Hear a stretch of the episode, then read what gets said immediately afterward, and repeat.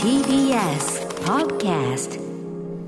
TBS ラジオプレゼンツ、ポッドキャスト番組オーバーザさん、パーソナリティのジェーンスーです。 TBS アナウンサー堀井美香です今日もよろしくお願いいたします。どうぞ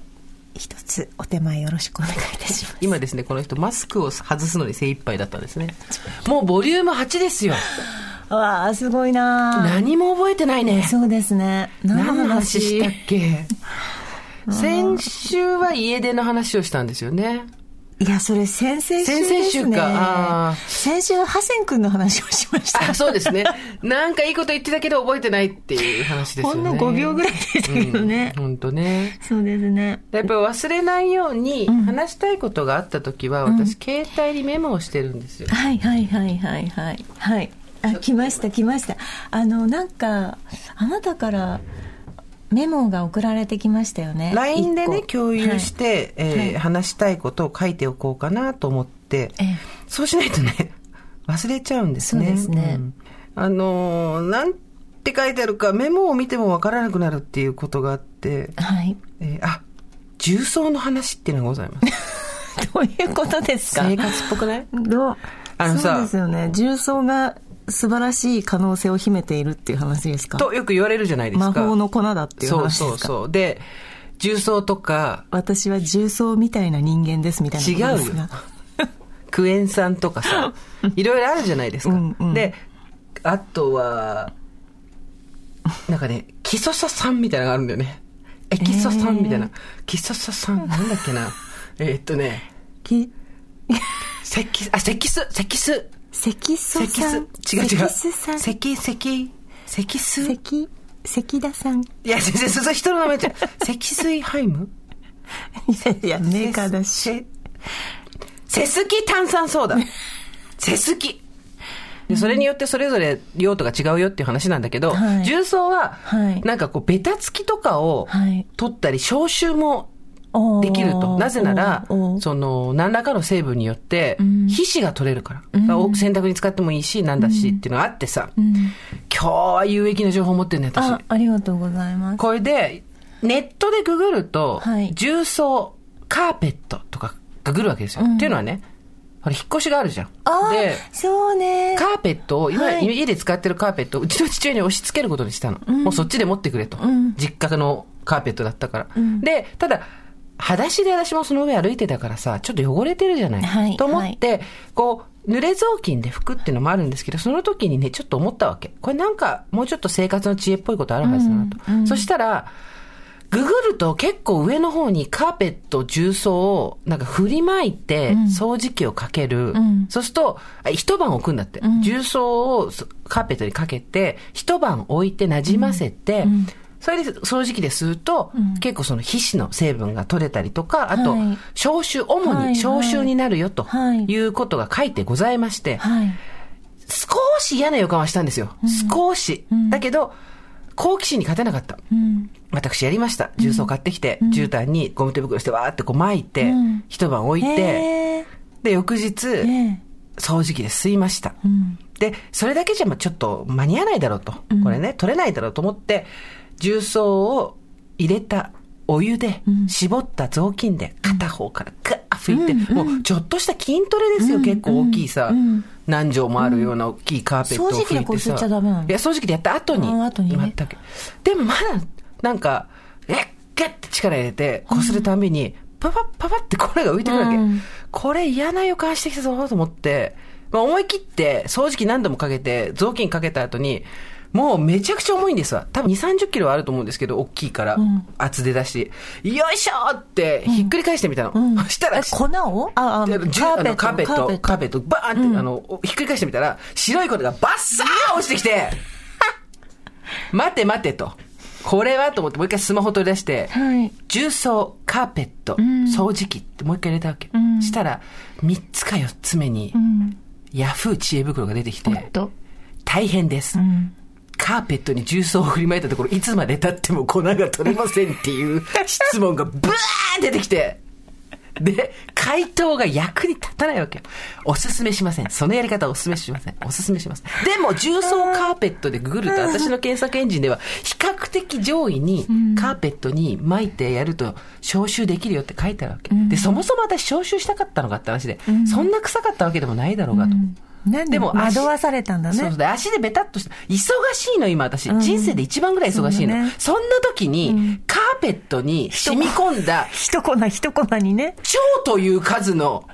奥で済まないですよ。向き合ってる腸ですよ時間はないよねない。だけど、もう、これやるしかない。でさ、セレブが最近さ、筋トレでやってんのが、はいめちゃくちゃ重い綱、私たちが小学校の時の綱引きでやったような綱を2本持って、中腰になってそれをバッタンバッタン上に下に引っ張って、へー動かして波を打たせて綱をね、それで筋肉を鍛える上半身を鍛えるっていうのがあるわけよ、へーはいあれかっこいいのやってみたいなでもなかなかあんな設備ないなどこにもなんて思ってたらさ、もう着せずしてですよ、絨毯バッタンバッタンにひひっくり返し でもう背中から上腕に時がバキバキ粉よ回わないんですかいやだから回せるのよ逆にそうしないと回待ってどう、回して飛んどうでするの飛んでそれで飛ばして落ち着くじゃんそれを今度クイックローエパーで外にブワーッ出すわけ、ねすごい二度手間さ二度手間じゃない、それ私もう4日連続でやってんだから。すごいね修行だよ。で、もう、なんていうの、本当に、よくさ、中国製の分厚い絨毯あるじゃん。あれあれ。で、間に入っちゃってるから、バタンってやるでしょ。で、一回ひっくり返すわけ。で、それをまた半分に戻すと、もう中国絨毯の柄のまんまに重曹がふわって、もうサンドアートみたいに出てくるわけ。で、サンドアートでそれを引いて、外に。でへ、ーベランダにさ、重曹をやったところでよ、これまた風で戻ってきちゃうわけじゃない。だから重曹に水まいて、ベランダに。で、また、バタンってやるわけよ。そうすると、またこうサンドアートができてるわけ。で、とにかくこのサンドアートがなくなるまで、3日三晩バタンバタン、そろそろ下の階から苦情来るよと思うんだけそんなど。に埋まっちゃってるのそうなんで、今日の朝もまた掃除機かけてパタンってやったら、ようやくうっすら出るぐらいになってきました。ということで、私からのはいご提案は、は絨毯を掃除するときに重曹を振りかけてはいけない。い。なるほどね。絶対にダメ。やっぱりペねー、スト状にしなきゃダメなんじゃないのなんかペーこうス何かにこうてかだから水に混ぜ水混にぜるとかさそう、水に混ぜたお湯で拭くのはいいの。そういうことですよで、何度も雑巾で拭いたら、めちゃくちゃ綺麗になってさ、足の油でベタベタしてたカーペットがサラッサラになってさへー、それは良かったの。めちゃくちゃいいって言いますもんね、そう重曹はね。それは良かったけど、粉もんだ。私また今日家帰ったらやるよ。バタンって。うん魔法の粉を。魔法の粉。ってもうさ、ベランダに白い粉が待ってるってやばくない怖いです。で、そう。で、それに、回わないように、部屋にまた帰ってこないように、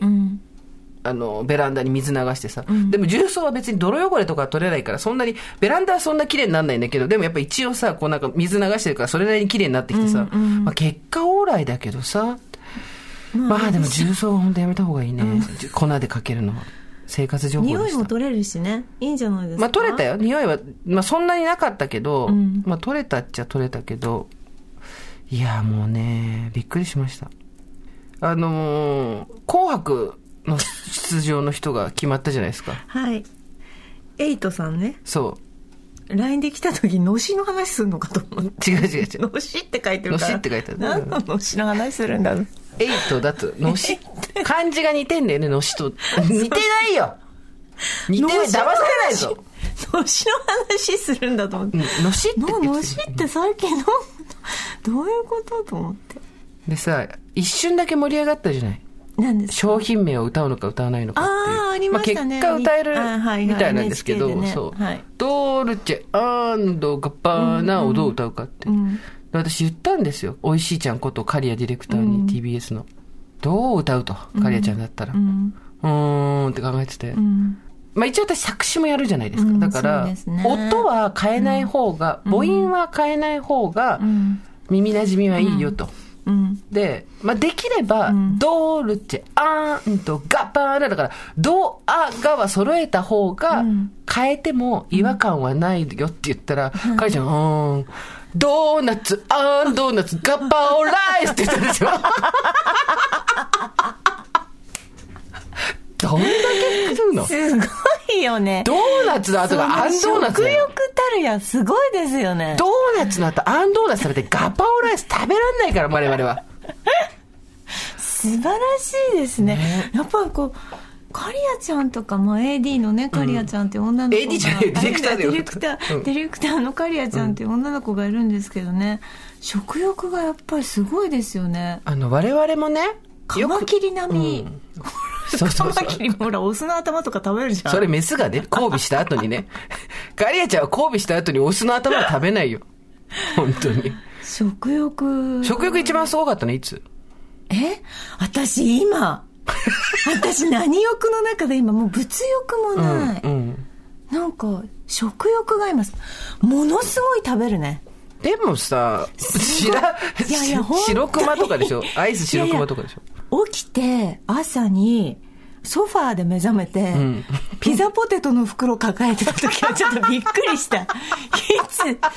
いつの時点で私食べようと思ってピザポテトを抱えてあ相手はいないんだそう、ソファーでお家で一人で、朝目覚めた時にピザポテトの袋が抱えられてた時うんうんあなんか飛んだことになってるなって 思った自分ででもご飯はそんな食べないでしょお菓子をたくさん食べてるんでしごょ飯はそうですねご飯食べないお菓子をすっごい食べますね、だからなんかこう必要に迫られて食べなきゃと思ってるのか知らないけどとにかく美味しいものっていうよりもとにかくお腹にすっごい入れるねでそれめがちゃくちゃ食べる毎週同じ話に戻ってくるけど、タンパク質を取ってないから炭水化物ばっかり取ってお腹がいっぱいになるもうの何にもいらない何にもいらないけどなんかただひたすら食べ食べてればそれで満足みたいな高校生か本当いいですか女子高生はそれでもいいけれども、何度も言うけど、それで、タンパク質が足りなくなって肌だの毛だのがどうにかなってくるのが我々、薄毛の話してたじゃん。この間田中みな実さ んと。 そうですね薄毛もそうですよね薄毛治療にう。ん一緒に行くんですか田中みな実さんと。え薄毛治療はちょっとまあだって頭に皮膚に注射を刺すっていうのえで、えまあ、ちょっとどうしようかなと思っていて、別にそんな薄毛じゃないんですけどね、うんただ世の中の人から見るとメディアに出る人って光の当たる量が尋常じゃないじゃないですか、うんそうですねれは比喩じゃなくてマジの照明が、うんそうすると地肌がすごい照らされるんだよね、うんうんうんだからこうやって面と向かってる時には別に全く問題ないんですけど、光がバキッといくとん一部分が薄く見えたりするんですよね、田中さんがこう注射を打って増毛するって言ってました、だって、堀さんも一回あれ、ヘアメイクさんが何も言わずにトントントントンっつって頭に。いそれだからそれ南さんの話ねや、あなたもあったじゃない、 前。私あったんじだゃじゃけ変え目かえ、変え、分け目を変えられたんだ。そうそう分け目を変えられたのそうこ分っけち目のを方がいい変えらでれすたね、つってね。うん今コンタクト取りましたけど、コンタクトも行きたいなと思って、はいもう年ですね。でもそうやってさ、その、分け目を変えられたよね。そうだ、トントントンはみなみちゃんだ。だけど、やってますけど、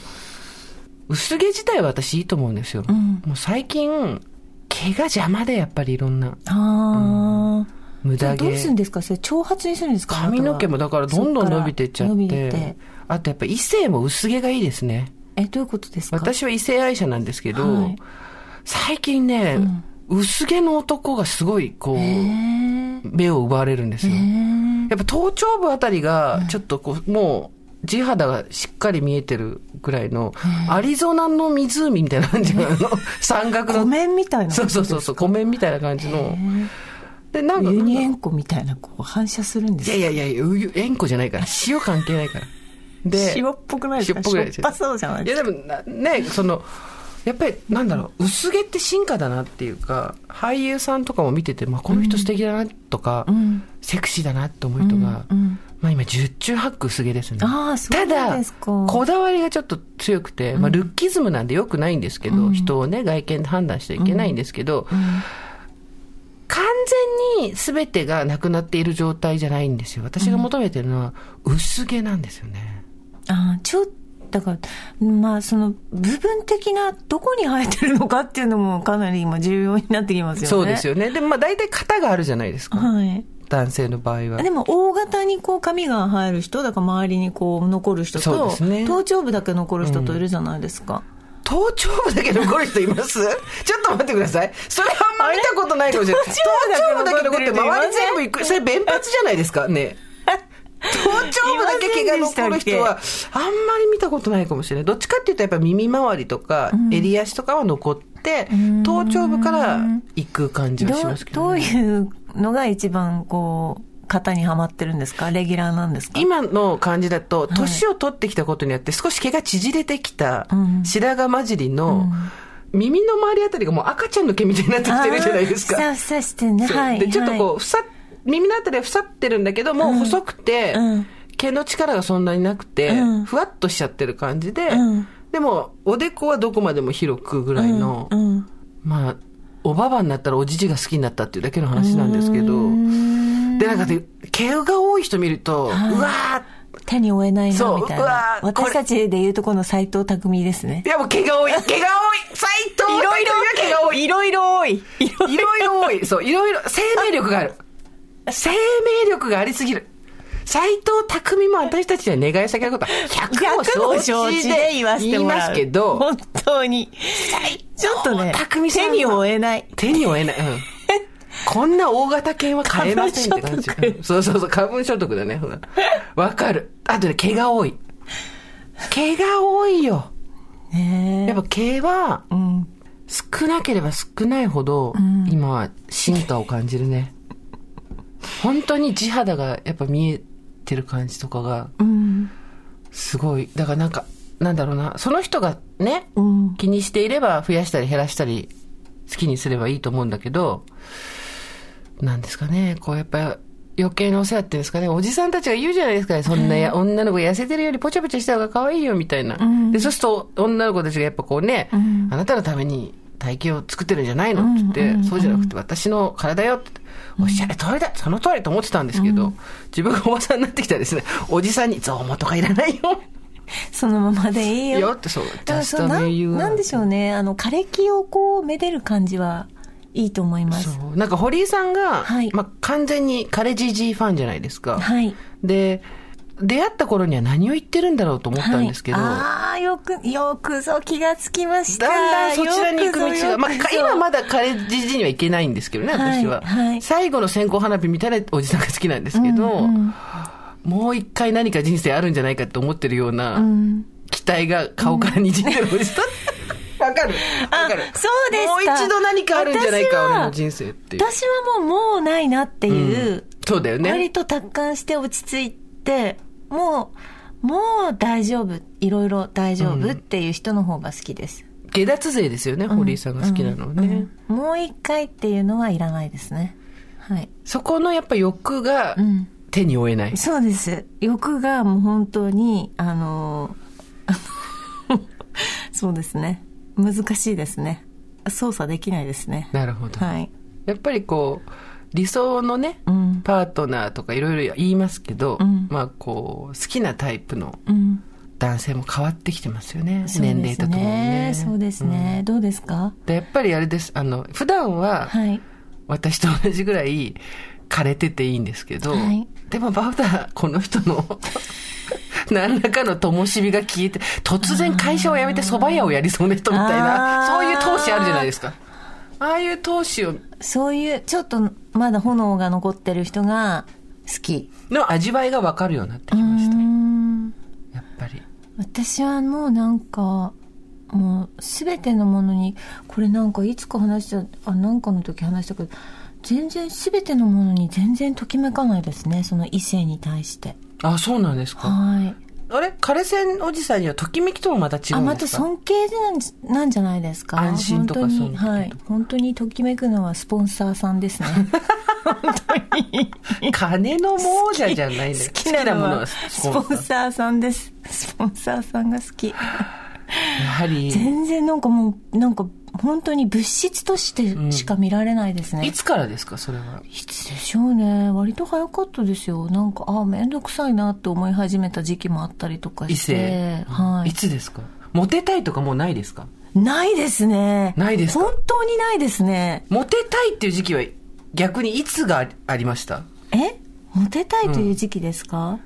ゆるそのモテに対して多少なりとも意識が向いててなんかしてた時やっぱり大学時代とかじゃないですかねどうでした私逆にその時期にモテとかバカバカしいしみたいなうんことをやってたから、ん47にもなって、んちょっとモテてみたいかもとかなっ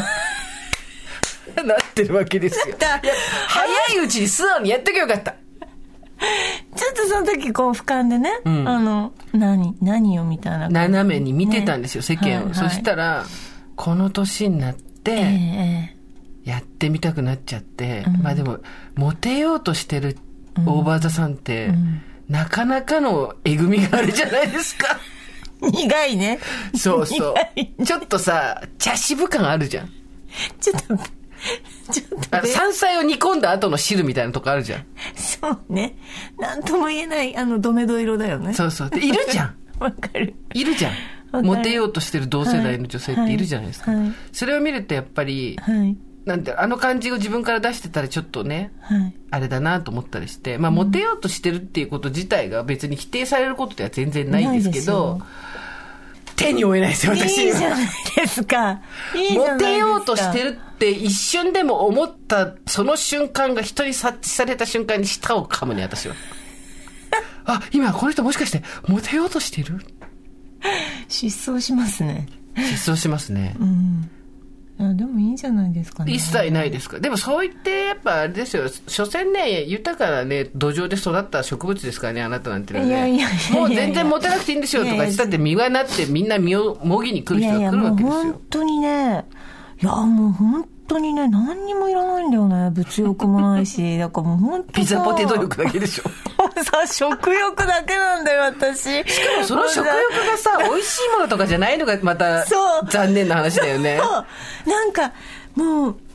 死ぬまでに何食食べられるかわからないから、一食ずつ大切にみたいなこと言う人いるじゃないですか。知ってるよその人もうなんか別にそこにあるもの食べればいいみたいな感じで。今ゆで卵食べてる全く全然ですね。よかったゆでな卵んかプレゼントとか言われても何にもピンとこないもんね。欲しいもよのくねよくうん聞かれますけどね。うん何が欲しいですか、って聞かれますけど。私今ないもの答えちゃう何んあのハンドソープが切れたのでみたいな補充としてのプレゼントっていう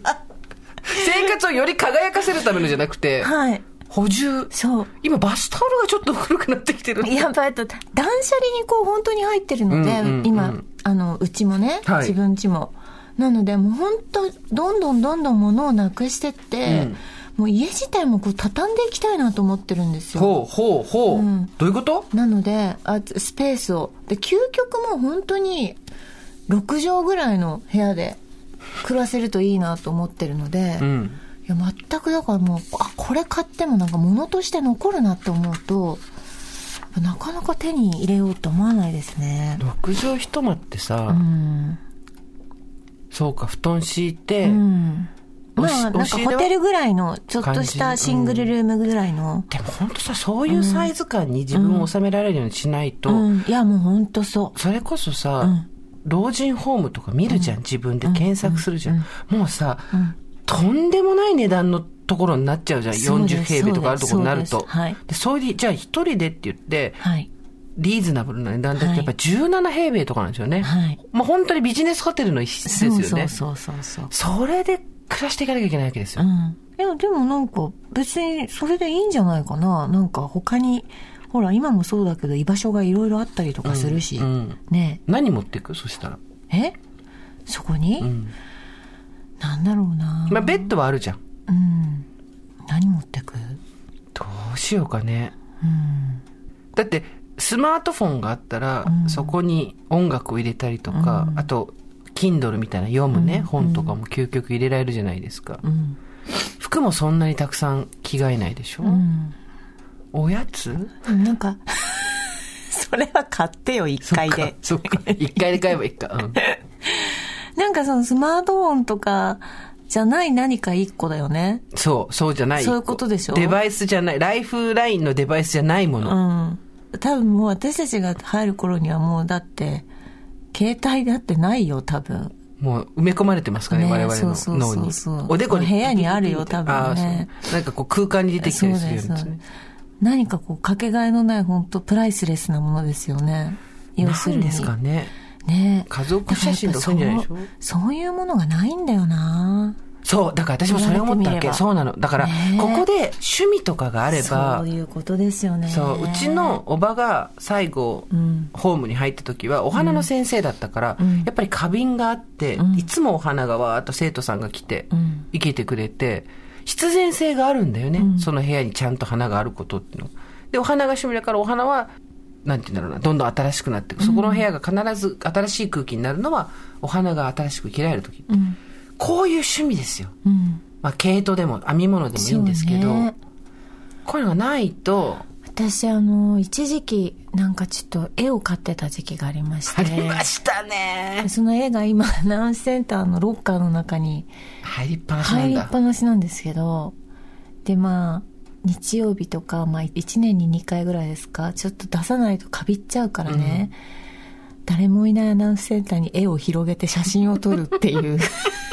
行事を行ってるんですよ地鎮祭みたいなてかさなんかわかんないけど祭りを家にさ飾れよ買った時も言ったけどだってさ持ってくとさ怒られたりするじ ゃんなんで買ったんだよって言われちゃうけそうどそうそうお前何買ってんだよっていうことじゃんなんで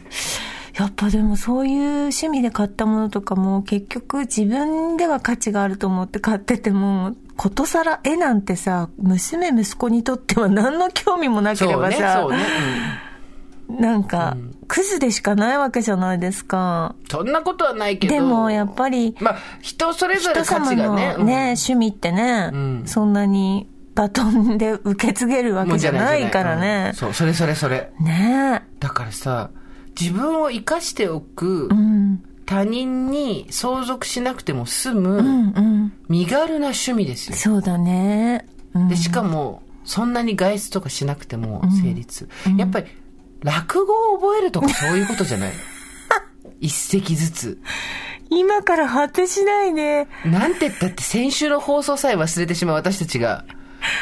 ジュゲームジュゲームが覚えられない本当ですでよもそういうことだよね自分の体内に残ってく何らかの趣味とか、まあ、6畳一まで楽しめる趣味みたいのがないと、物をたくさん捨ててった後に自分の存在証明というか、まあ、自分を生かすうん。車輪みたいなものがなくなってくってことだよねそうだね怖いわ、ね怖い話しないでよいや、だってそうですよ。もう墓とかもなくなっていくだろうしね、この後ね。すごいこと気づいちゃったのこの間、他の国で調べてこなきゃと思って私夫婦別姓選択制、はいはい大賛成です、はい頼むからさっさと通してくれ、うん。ふと思ったんですよこの間墓参り行った時夫婦別姓になったらお墓どうなんだろうと思ってどこに入るんだろうね。だからどうなんだろうな結局そのさその家に入るってことじゃないですそよう。ね。で、だから家族っていうルール自体がそもそもやっぱ墓とかとくっついてて家と家みたいな、ん人のやりとりみたいなところにあるから、んそもそものシステムがもうちょっと破綻してきてんだようね。ん、そうだうね。んもうほら樹木葬とかいろいろこうそうねいろんなもう一人一人好きなところに埋めてくだされっていう感じじゃないですか、いやーでもいきなりこの前私実家に帰ったんですけど、いきなりお墓買ったとか言われる とさショックだよねわお買う前に言ってそう買う前に言ってよと思ってそのお墓誰がケアすそうるのなのお墓、ちゃんとしたの買ったから、安心だからみたいなこと言われるとさ、なんかさ、あれあれちょっと待ってと思って、いや、私は生きてる間見るけど、ちょっとそれ子供にもさ、うん言えないし、それ、だから親戚中でこれどうすんだろうみたいな。うん全然知らない、うちの両親を知らないさ、なんか子供とか孫とか姪っ子とかがさ、いずれ、なんか、どうしますこれってことになるよね。そうなんでですさ、よ、ね。地域によってお墓も違うじゃん。それこそ、そうそそうの、夫婦ごとにお墓を持ってて、だからそこの地域に行ったらもう十何軒、うわーっとお墓があるってとこもあれば、うちみたいにもう、陶芸狭いから、鮮度代々全部そこ入れてるっていう、はいこっちスバートなんか入りますかっていうさ、とこもあるわけじゃん。それによってやっぱ、また墓守りも変わってくるよね。そうですよ第8回して墓の話してるよ。 すごいこと言いにくね8。回の歯は墓の歯だ よ。いやーもうそうなんです墓はね墓問題はありますよね樹木葬いいよね。うんいいなと思います、本当に私あの本当に子供たちに言ってるんですあの何の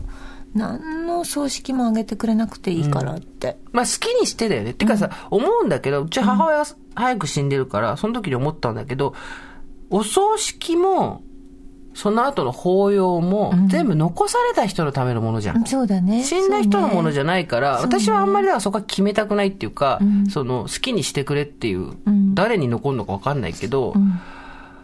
周りの人が悲しみを自分でちゃんと受け止めて現実として体に染み込ませていったりとか、うん年に1回もしくは何十日に1回会って、こういうことがあったねああいうことがあったねって言って個人を忍ぶことで癒されていくためのシステムだと思うわけですよね、つくづく23回とかやってもまだまだ聞いたことない話が出てくるからさ、んでそれがやりたくなかったらやんなきゃいいし死んじゃった人は別にどっちでもいいんじゃないのってそういだうと思うねんで残された人がねどうするかだよね、えーメールいただいてますペンネームすいませんスパム食べたいさん、はいスパム食べたいさんおはこんばんちは先週 Spotify のあなたにおすすめからこちらにたどり着きました、えーありがとうございますおー今までとは違う入り口の方ですようん聞くたびに報復絶倒。いくらマスクで覆われてるとはいえ、明らかに笑っているのがバレているだろうと思いつつ聞いている46歳です。お、同世代。墓の心配をする年だね。今日はエピソード2で、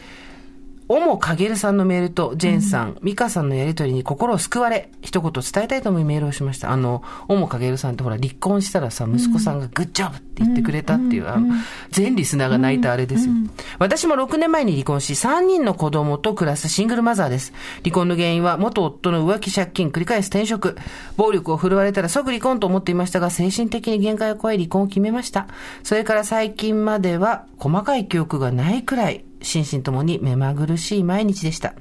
長男は、おもかげるさんのお子さんと、年齢が近く15歳。おもかげるさんの息子さんが親指を立ててグッジョブと言った件で、思わず涙が溢れてしまいました。かっこ出勤途中です。頑張ればと気を張って握りしめている拳がふーっと緩んでいくような、その後のジェーンさんとミカさんのトークでも大変癒されました。ありがとうございます。まだエピソード3ですが、金曜日更新も含め引き続き楽しみにしています。これからますます寒くなりますが、どうぞご自愛ください。ということで。うんありがとうございますポッドキャストって面白いね。結局その、どこから、いつから聞くかによっはいはいはていは、い進行が全然違うじゃん。はいまさかスパム食べたいさんも、この後どんどんどうでもいい話が続いてくるとは そうです、まだ思っていない。割と今日はあの身のある話をしてるんじゃないですかそうですよ。すそうですよねお墓の話です。重曹の話そう重重曹重曹やばい粉だよってそいうう。重話と曹かを粉のままカーペットに巻くなでしょあと、墓をどうするんだあそうそうそうあと忘れてるあってというは、ねあと、 あと、何あと、エイトが何を歌うか。エイトがあと、エイトはエイト、のしに似てる感じが。えいと、びっくりしたわ。だから、あれ、いよいよあなたも、彗星のごとく YouTube であの歌を歌うのかと思っち ゃって。流行ってますね。あのまあ、そこはカリちゃんに任せますよ。あの、ドーナツ、アードーナツ、カッパオライスって、待って字余りすぎ。カッパオライス。ほんとそうですよね。メールいただいてますかあ、そうですね。はい。えっ、と、焼きりんごうまいさんです。スーさん、ミカさん、はじめまして。はじめましていつも楽しく聞かさせていただいておりまあす。りがとうございますだんだん体のレジリエンスに親を感じ始めてきた35歳おや女性でございます。あれレジリエンスだからあれなんですよね。そうなのよ、あのレージリエンス。なんと。なん民と間初の宇宙飛行船。通称レジリエンス号。来たよ。ちょっと早かった、私たちの方が。いやいあ、違うんだ。イノベーターだから、我々ちょっと早く行かないと。ちょっといつも早い。つまり、負けへんで号。そう。かっこいい。あんた嗅覚すごいよね。負けへんで来たよ。すごくない、負けへんでっつって、宇宙に行ったんだ よ。で、私たちね、ってもう、かね、オーバーズささんんだからそうこでれ初回で、セーラー服を脱がさないで宇宙服を着せろって言ったのよ、私たち。すごくないなんでこれでセーラーさ、服株とか買えないんだろうね。ダメなんだな、これがな。あとなんか株もあったよね。ファイザーだ、ファイザー。ーも先読みしてたの陪に審陪審って言ってたのにかすったんだかすったんだよかすったんだけど今回か本当にセーラー服を脱がさないつもいいとこで行。ってんの失礼宇失礼な宙と服こを着せろ。そしてレジリエンス号が負けへんでーって宇宙に旅立 った。我々が初の民間宇宙飛行士みたいなもんですよ、逆に言うと。本当ですよ逆って表が何だか知らないけど。はい、私たちの悪い癖。ませメんールの途中で話が脱線。えっ、とふと私は10年後こんな風に素敵に愉快に過ごせているのだろうかと思うことがあり ますどんぐりの背比べだった学生時代から自分の成長を感じない一方で友人との環境の違いが年々大きくなって本当にこれでよかったのこれからどうすれば大丈夫って思えるとモヤモヤだけが募ります3をオーバーすればそれも気にならなくなるのでしょうか そうですそうほらほら、ぶち上がるから、ぶち上がるからスーさん、ミカさんのように、私はこれでいくのような揺るがない自分の軸を持ちたいです。今からでもできることや心がけのようなものがあったら、ぜひお聞かせください。長くなりましたが、会員番号をいただけると嬉しいです。これからも聞き続けます。応援しています。ということで。会員番号振ってますよね。そうですあのもさっきの方も会員番号欲しいって書いてあったからはねみんなメールいただいた方は、でもみんなでね、後で集まるんだもんね。そうそうそうはい。みんなでいつパかねックして、あそうのそうオンラインやろオンラインパックいいねオンライン、みんな画面みんそうな。真っ白の 真っ白スケキヨオールスケキヨでもそれなら個人情報的なものも隠せるしそうさなんですよ。いい試みだと思い一ます。人ぐらいペローなんつって、ああ、顔見えちゃいましたよ、なんつって、 ね。ああ、有名人なんつってね。とか、パック会社ついてくれないかな。だからまあ全部スポンサーにつなげんなよ。全部スポンじサゃーにないとみんなから500円ずつもらうことになるもん。いいじゃないそれ払うよお菓子お菓子代として。 みんな500円ぐらい払うよ。もっと取っていいんだよ。てか、ててか、なんでそうやって言ったかっていうと、金が取れるものをやろうよ、逆に。そうそうなんですよもう本当ね皆さん本当この世の中ねやっぱりこうなんかいやーお金を取っていかないとっていうまずいっていうねそうです話よにもなっていて全部が無料で慣れてしまうと、はい GoTo とかも怖いよ、これ終わった後に怖いさ。よ怖いよ、怖いよ。怖いよだあの、GoTo はすごく役に立ってる人もいるし、助かってる人もいるけど、うんうん亡くなった後に、わ、そ高うっですっていう印象になっちゃうからね。そうですよね本。当にはい。ということで、できることや心がけのようなものがあったら教えてくださいって、焼きりんごさん35歳です。できること、まあ、負けへんではそうですよね。そうですねんうんでもね、軸はない。うん、そうそうそう。柳35歳でしょ。あの、ほら、私、あの、前もなんかあなたのトークショーの時に喋りましたけど、い、 稲かっぺが、してたね、田舎っぺの話。私はこれ何度も言います田けど。舎っぺのいい話でしょ。皆さん、お聞きください。堀井美香さんのお箱、田舎っぺのいい話。あのね、ほんとみんなね、自分の年齢を3で割ってみて。で、稲かっぺは言った。15の私に、秋田にいた頃の中学生だった私に、ラジオを通して行ったんだよ、彼は。その時、あの、割ったら15歳だったからさ、3で割ったら5だったんだよ。いや、まだ5で、その5があなたの1日の時間ですっていうわけね。うんうん人生の時間です。じゃあ、私まだ朝の5時なんだ。何にも始まってないじゃんってさ、ん稲かっぺに元気づけられたんだよね。でさ、あっという間に今さ、48。 5で割った ら3だよ。3あ三で割ったらえっと、三もう、もう午後の4時夕方4時。もうこっから巻き返すのは無理。夕方4時まで来ちゃったら無理。帰るだけ。帰るだけだからもうね、集中力もない。で、この日に片付かなかった仕事はこれ以上片付かない。4時からの挽回は無理。4時からの挽回じゃなくて、4時から人間がやることは、この日はこういう日だったって受け止めるあこと。読書、晩酌、ニュースナイン見るとか。なるほどねそういうやつじゃないですか。 35は3で割ってよ。 35はに 11?11? 11か12だね。 11? すごいね。なんだろうね、この差35と48の差ってなんだろうね。 10時、11だったら何でもできるじゃん。これがなんなら今来たみたいな会社そ。う今来たっていう感じだもんね。私たちなんでこれ大金 を大金を睨んだ時間にななっんてだるったんだのこの11時から4時まで何もしてなかった何してたこの時間何もしてなかったそんなかそんなだだからそんな時間だったんだよ漫然と過ごしてしまったんだよ11時から4時までを 私たちは一番脂の乗ってる時期だったんだよでもさ時間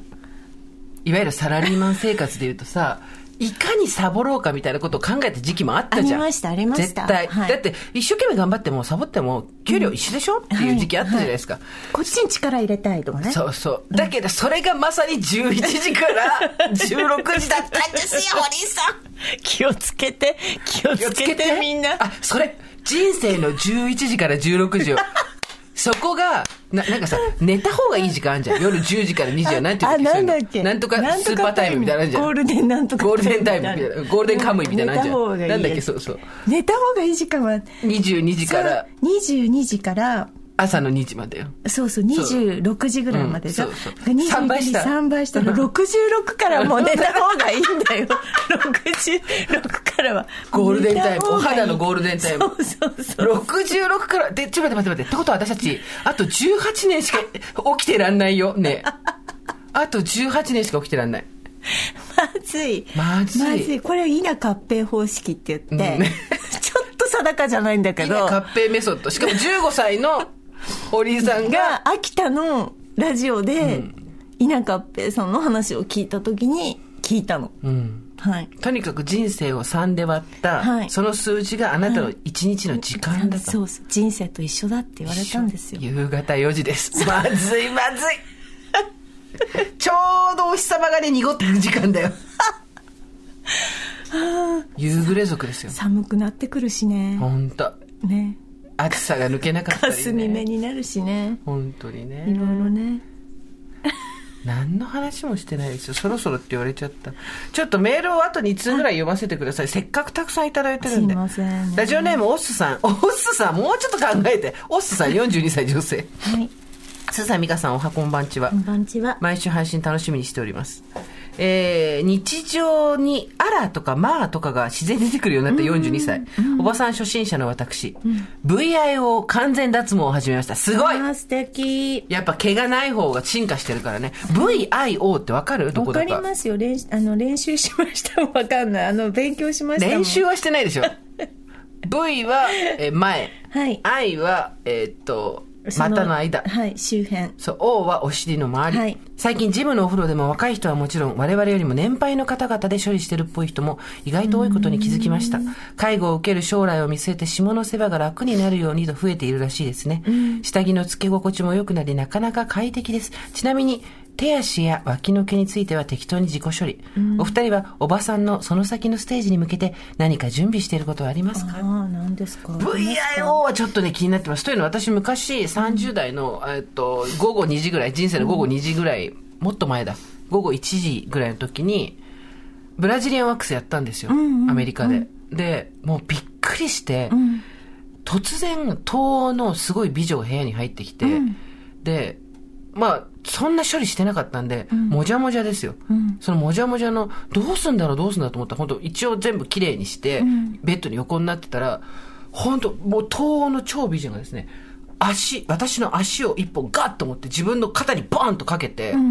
私の股間をオール見るわけです、ではーっと見ても職人の顔で普通はこれやらないんだけどトリム手入れされてないからって言ってハサミでジャジャジャジャジャって私の陰部の毛を切り、もうトロットロに厚くしたワーックスをビターっと塗りましてそこにさっと今度ガーゼみたいなのつけていいですか息吐いてワンツースリービリー綺麗な東欧美女の肩に私の重い足がかかったまま股間を先方に完全に開いてる状態で唯一何とか隠していた毛をえ、それやったのやったの、全部抜いたのギャーって絶叫してからベリーベリーベリーっつって股間の毛が全てなくなりましてでも生えてくるでしょ生えてくるでもやっぱりあの時の快適さったらなかったえー。すごい快適よあ、そう。うんだから VIO はちょっと気になるっちゃ気になるねなんか、そうか、おばさんになるのに準備してること。 うんもうおばさんだけどね。てか VIO のうん。 V はちょっと上目に設定しておけば、お印としてはうん。いいわけよ、うん。のしじゃないけど水引きみたいな感じでさ、ちょっと上の方に水引きに置いてくれるんだけど、愛をだよ、介護とかでやっぱり人の手を煩わすことになるのは、なるほどね。なるそほどね。うそそっか、介護のことを考えてね。う VIO、うーん。だんだん薄くなってったりしないのかなするとは思うけどそうだよね。ゼロにはならないじゃないやっぱそりうだようんね。昔はさ脇とか足とか気にしてたのにさ、そうだね今じゃ介護見据えて VIO だね。私はちょっとね、閉経を考えるね。ああ、ねなるほどね、まあもう終わる寸前で言う話じゃなかったけどね。早い人はもう来てるしねこの年でもそう、ねいろいろう聞んきます、先輩から。パッチ貼ってる人とかさそう、薬飲んでる人とかさそう。大変らしいじゃん、その終わる寸前の悪あがきが。そうそうそうすごいんでしょホルモンビーめっちゃ痛いっスてト言ってたよ。痛いのなんかすごいすごい続くんですよねそうそうれねそうそう。てか、人に言うの、それ人。へー生理の一番へえそうなんだムカつくところは、人によるが多すぎると。だなんていうのそ人それぞれすぎて、話ができないじゃん。なんかさうん今思い出したけど大草原の小さな家でさあのキャロラインおお母さんがさ閉経になった回があったんだうよ、んうん。でもすごいわ泣き叫ぶの、ん閉経になったって言ってえー、閉経したからってそうそうなのチャールズの子供が産めないって言ってうわ でもなんかいろいろゾワゾワっとくるね、それ。うそうそう、うんうん私ちょっとその時さまあ中学校とかだったからなんかその生理が閉経するってうんひどいなんかひどく恐なんか恐ろしいことみたいな印象になるよね。あとそれこそ、んどこぞの大臣じゃないけど、そううんえ子供が産めなくなったら、うんなんか、まあなんかそれは昔のドラマだしさそうそうそうそうっていうふうになっちゃうよねまあ全然価値観違うんですけど、うんうそうそうんチャールズの子供が産めない。そうそうそうそうね、まあだからちょっとねでも楽になる人もすごいいるって言ってたよ、たまうんなんかその、うんあれそうねその、ホルモンビーストのサンダーストームさえ超えれば、うんうんその後はもうすごい楽しいって言ってる人もいた。なんかなんかいつそれが来るんだろうってまあ私たちほらもうじきじゃないですかそうですね多分ねうんでもなんかそのなんかホさルモンビーストさえなければ早く終わってもらった方がいいよ。だってこれ何やってんの毎月私。チ そうだよねあなたャールズいないあんなだたか割らさと。び敏感にあれする人でしょ私はそんな重くないんだあ、けどそうなんだ。いや、だから、量とかがやっぱりどんどん変わっていくわけですよ。今なんか友達でやっぱり、もうきっかりん、きっかり来てた人がずれてきたとか、あと、量がものすごい少ないのが何日も続くようになっちゃったとか、私は逆で、中学生に逆戻りみたいなんですよ。えー何もうだからすごい、全然もういつ来るか分かんない年みた末いな大出血サービスみたいになってるの。えー、えこんな量、中学生以来ですよってー、。えだから、もう今本当に、サンキュー、様々な、サニタリー商品を開発してくれる会社なんで、うん今おむつ式あるじゃん。ー、うんあといあー、はい、あれがなかったら私今生きていけない。今あとあのほらなんかさショーツだけに全部吸っちゃうやつあるじゃんそうなの新しいのそんなの無理よ、だってい。やなんあるんだってえ、ショーツ捨てんのえ洗うの洗うんだ。うん